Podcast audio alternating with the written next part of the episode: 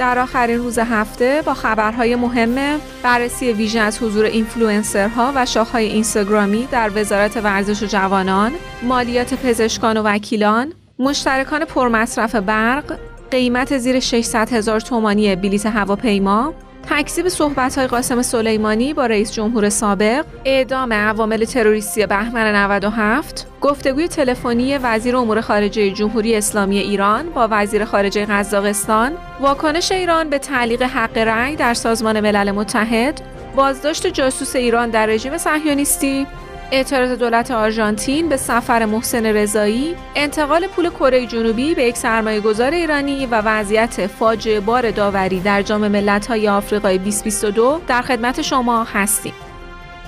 هادیه های عزیز سلام. امیدوارم حالتون سرشار از امید و سلامتی باشه. فاطمه سادات رکابی هستم با خبرهای داغ و جنجالی از ایران و اقصا جهان. راستی فراموش نکنید. ما در اکانت تلگرامی پادی underline bot و شماره واتساپ 0973 205 0991 منتظر پیام های دلگرم کننده شما عزیزان. همراه به صدای گرم و دوست داشتنیتون هستیم.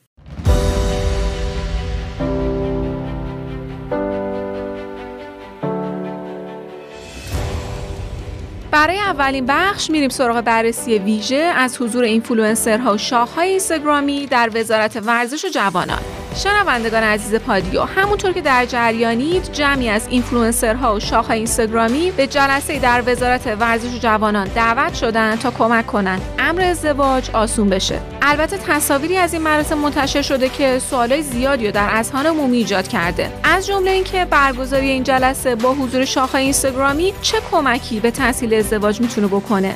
حالا تصاویر منتشر شده از حاضران تو این جلسه هم داستان قابل تحملی داره.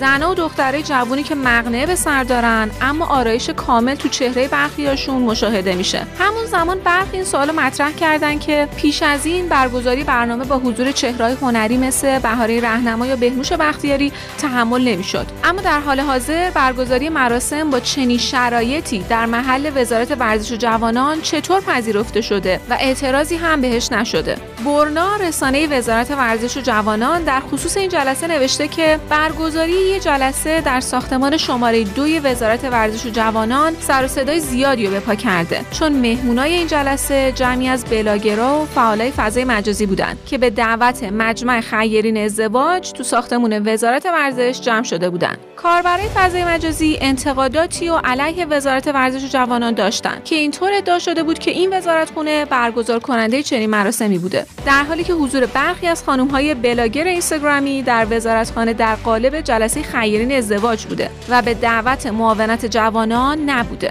خب این که مسئولای وزارت ورزش و جوانان عهدهدار بودن نقش تو برگزاری این مراسم رو تکذیب کنن کاملا طبیعیه. اما نمیشه این کار کرد که این مراسم در محل این وزارت خونه و با کس مجوز از اونها برگزار شده. چون سالن های وزارت ورزش و جوانان که مثل سالن عروسی نیست که قابل اجاره کردن باشه. البته وزارت ورزش در بیانیه اعلام کرده که نشست با بلاگرای جوون صرفا به علت فقدان مکان مناسب برای برگزاری جلسات مجمع ملی خیرین ازدواج در سالن جلسات ساختمان شماره دوی وزارت ورزش برگزار شده و این مجمع از سالها قبل جلساتشون رو تو سالن‌های این وزارتخونه برگزار می‌کردن. جالب بیانیه وزارت ورزش و جوانان در حالی ادعا کرده که از سال قبل این برنامه در وزارت ورزش برگزار می شده که تیر ماه سال 99 مجمع تأسیس شده و از همون ابتدا با حمایت جدی و پشتیبانی وزارت ورزش به فعالیت پرداخته بود. تازه یامین پور هم تو سفرهای استانیش مثل سفر به استان البرز تصمیماتی رو برای حمایت از این مجمع مصوب کرده بوده. ولی خب نکته اینجاست که بین مسئولای وزارت ورزش و جوانان یه مسئول بیشتر از بقیه مورد خطاب بوده و اون هم وحید یامینپور معاون جوانان وزارت خونه است دعوت از شاخهای اینستاگرامی برای حضور در مراسمی در وزارت ورزش جوانان به طور طبیعی به شاخه جوانان این وزارت خونه مربوطه که مسئولیتش به عهده یامین پور یعنی چهره نزدیک به جبهه پایداریه. اونا که وحید یامینپور رو از طیفی می‌دونن که همیشه مخالفتش رو با اینستاگرام و شبکه های اجتماعی خارجی ابراز کرده ازش انتقاد می‌کنن و میگن چنین جلسه ای اگه تو دولت قبل برگزار شده بود معلوم نبود چه عاقبتی در انتظار برگزار کننده کنندگانش می بود. وحید یامینپور هم دیروز این توییت رو منتشر کرده که اگه مجمع خیرین ازدواج تونسته آدم های متفاوتی و که هیچ وقت صدای ما بهشون نمی‌رسیده رو جمع کنه و درباره ازدواج باشون حرف بزنه دمشون گرم. این جلسه رو نبودم و از جزئیاتش هم مطلع نیستم. ولی اعتراف می‌کنم تو همین مدت از آخون تا شل هجاب و از قهرمان المپیک تا کارتون خواب و دعوت و باشون گفتگو کردم. حالا شنونده های عزیز نکته ای که الان میشه بهش اشاره کرد اینه که معاون جوانان وزارت ورزش و جوانان بی اطلاع از برگزاری چنین جلسه ای بوده. ولی کاش طبق متن روزنامه آرمان ملی یامین پور به این سوال جواب می‌داد که اگه چنین مراسمی با همین توجیه تو زمان وزارت مسعود سلطانی فر برگزار می‌شد بازم از واژه دمشون گرم براشون استفاده می‌کرد. خب بریم سراغ خبرهای داخلیمون. اولین خبر مربوط به مالیات پزشکان و وکیلان. داوود منظور رئیس سازمان امور مالیاتی کشور در خصوص مالیات پزشکان و وکیلا گفته که با اجرا شدن قانون دائمی مالیات ارزش افزوده از 13 دی همه مشاغل از جمله پزشکی و وکالت ملزم به تسلیم اظهارنامه مالیاتی و پرداخت مالیات هستند. خبر دوممون مربوط به مشترکان پرمصرف برق. غلام علی رخشانی مهر معاون هماهنگی توزیع شرکت تولید انتقال و توزیع نیروی برق ایران در رابطه با مشترکان پرمصرف اعلام کرده که از بین 30 میلیون مشترک خانگی تنها 600 هزار مشترک که دو درصد از مجموع جمعیت مشترک خونگی رو در بر می‌گیرن بیش از 3000 مگاوات از مصرف برق کشور رو به خودشون اختصاص دادن.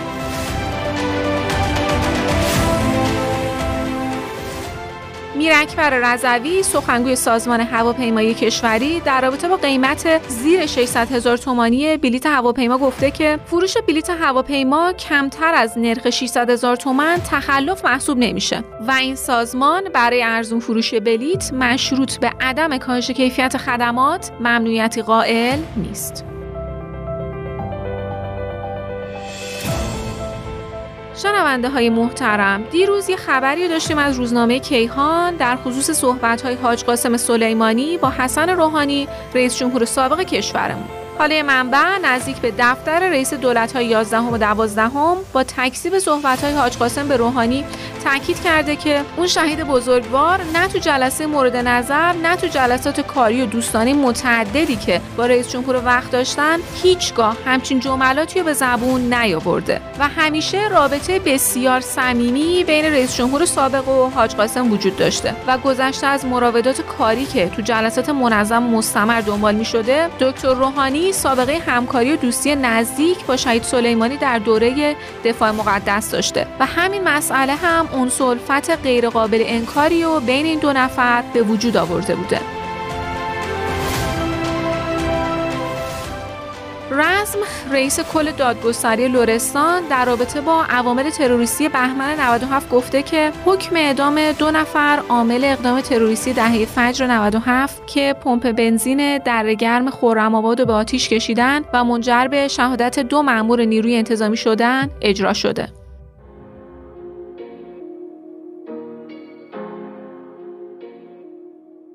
خب بریم سراغ اولین خبر بین المللیمون امیر عبداللهیان تو گفتگوی تلفنی با وزیر خارجه قزاقستان نسبت به دخالت خارجی تو قزاقستان تاکید کرد که جمهوری اسلامی ایران از ابتدای نارامی های اخیر قزاقستان تحولات رو به دقت رسد و از حاکمیت ملی قزاقستان حمایت می‌کنه و دخالت خارجی در این کشور رو به شدت محکوم می‌کنه.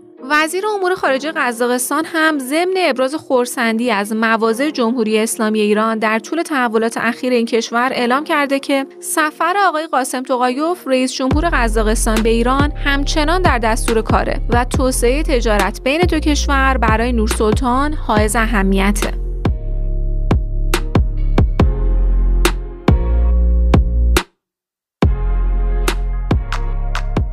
خطیبزاده سخنگوی وزارت امور خارجه در خصوص تعلیق حق رأی جمهوری اسلامی در سازمان ملل متحد گفته که جمهوری اسلامی ایران به عنوان یکی از اعضای پایه‌گذار و فعال سازمان ملل خودش رو متعهد به پرداخت کامل و به موقع حق عضویت در سازمان ملل و دیگر سازمان ها و آژانس های بین می‌دونه. ولی متاسفانه برای دومین سال پیاپی و به دلیل تحریم های ظالمانه و غیرقانونی آمریکا پرداخت های کشورمون با مشکل مواجه شده.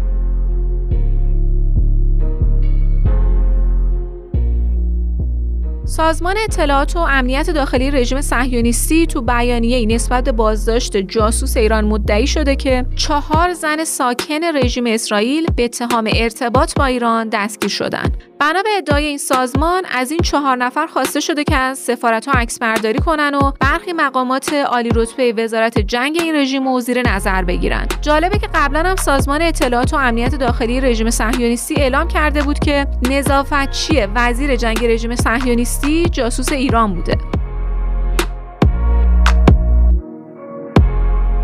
دولت آرژانتین با اعتراض نسبت به حضور محسن رضایی در مراسم تحلیف دانیل اورتگا رئیس جمهور نیکاراگوه گفته که حضور محسن رضایی توهین به عدالت در آرژانتین و قربانیان حمله تروریستی وحشیانه به مرکز یهودیان آرژانتین در بوینوس آیرس بوده.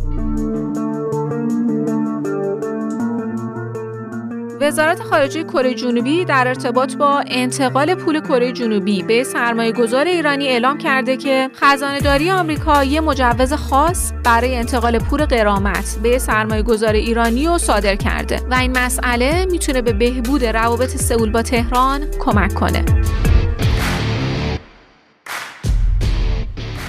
خبر ورزشی امروزمون مربوط به وضعیت فاجعه بار داوری در جام ملت‌های آفریقای 2022 جریان از این قراره که در بازی مالی و تونس داور ابتدا در دقیقه 85 سوت پایان بازی رو به صدا درآورده. ولی بعد از تذکر کادر داوری و اعتراض کادر فنی و بازیکنان تونس مجددا بازی از سر گرفته میشه.